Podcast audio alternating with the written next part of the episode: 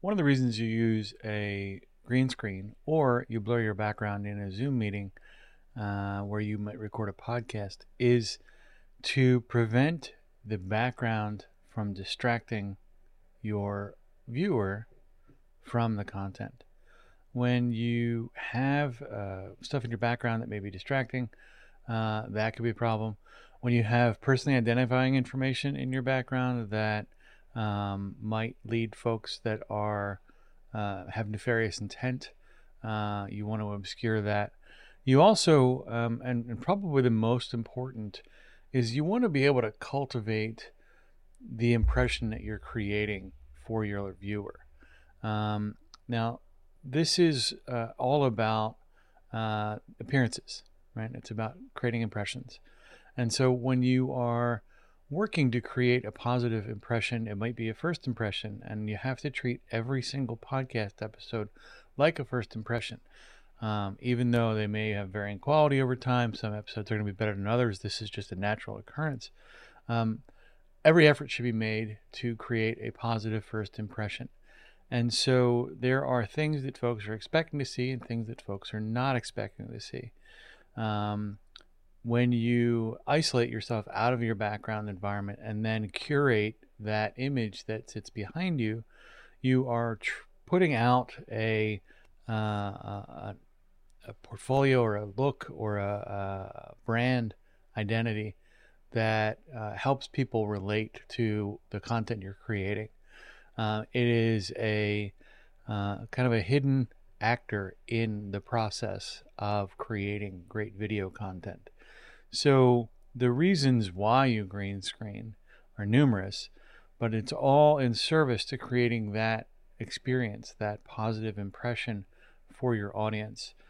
Um, now, there's tons and tons of you know, YouTube videos and techniques on how to properly green screen um, or how to properly hide your background. Uh, some things you want to be super mindful of when it comes to that. Um, uh, the automatic filters for a lot of the programs out there um, will uh, get it wrong, and when they get it wrong, uh, they'll be blurring, let's say, parts of your uh, your hair or your body or what have you. Um, so you might find it more productive to go to a green screen. It is a little more, a little bit more setup, um, but the benefits of that green screen are um, your the details don't get missed in your video presentation. So you still continue to look um, like your uh, you, you, know you don't start missing bits of your hair. You don't start missing bits like um, uh, parts of you don't get blurred unnecessarily. So um, you want to again, since you're managing that first impression, you're cultivating that appearance. You want also want to make sure that that appearance doesn't get um, messed up by the tools you use. So, uh, in this process of creating these positive first impressions, um, be sure to monitor your background to make sure at the very least it's not hurting you, and ideally it's helping you move your content forward. Hey, you, yes, you. It's uh, 2024 and you don't have a podcast yet, or maybe you do, but you're struggling with it. Uh, we will talk to you about that uh, for free. We'll help you figure out uh, where you might be stuck uh, whether or not we can help you for sure, but also uh, if you don't have one yet, what are the like first five things you can do? Uh, what are some great angles that you can use to make sure that your podcast was sustainable as you start to develop that moving forward? Uh, those consults are free. So reach out at the link below uh, in the show notes or email me at brian at podcastchef.com. Thanks. Hi, this is Brian. Thanks for listening to the show.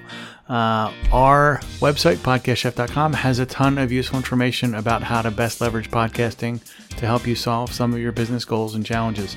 You can also schedule a demo uh, where we can show you how specifically Podcast Chef and our team can help you with some of your podcasting goals. Thanks.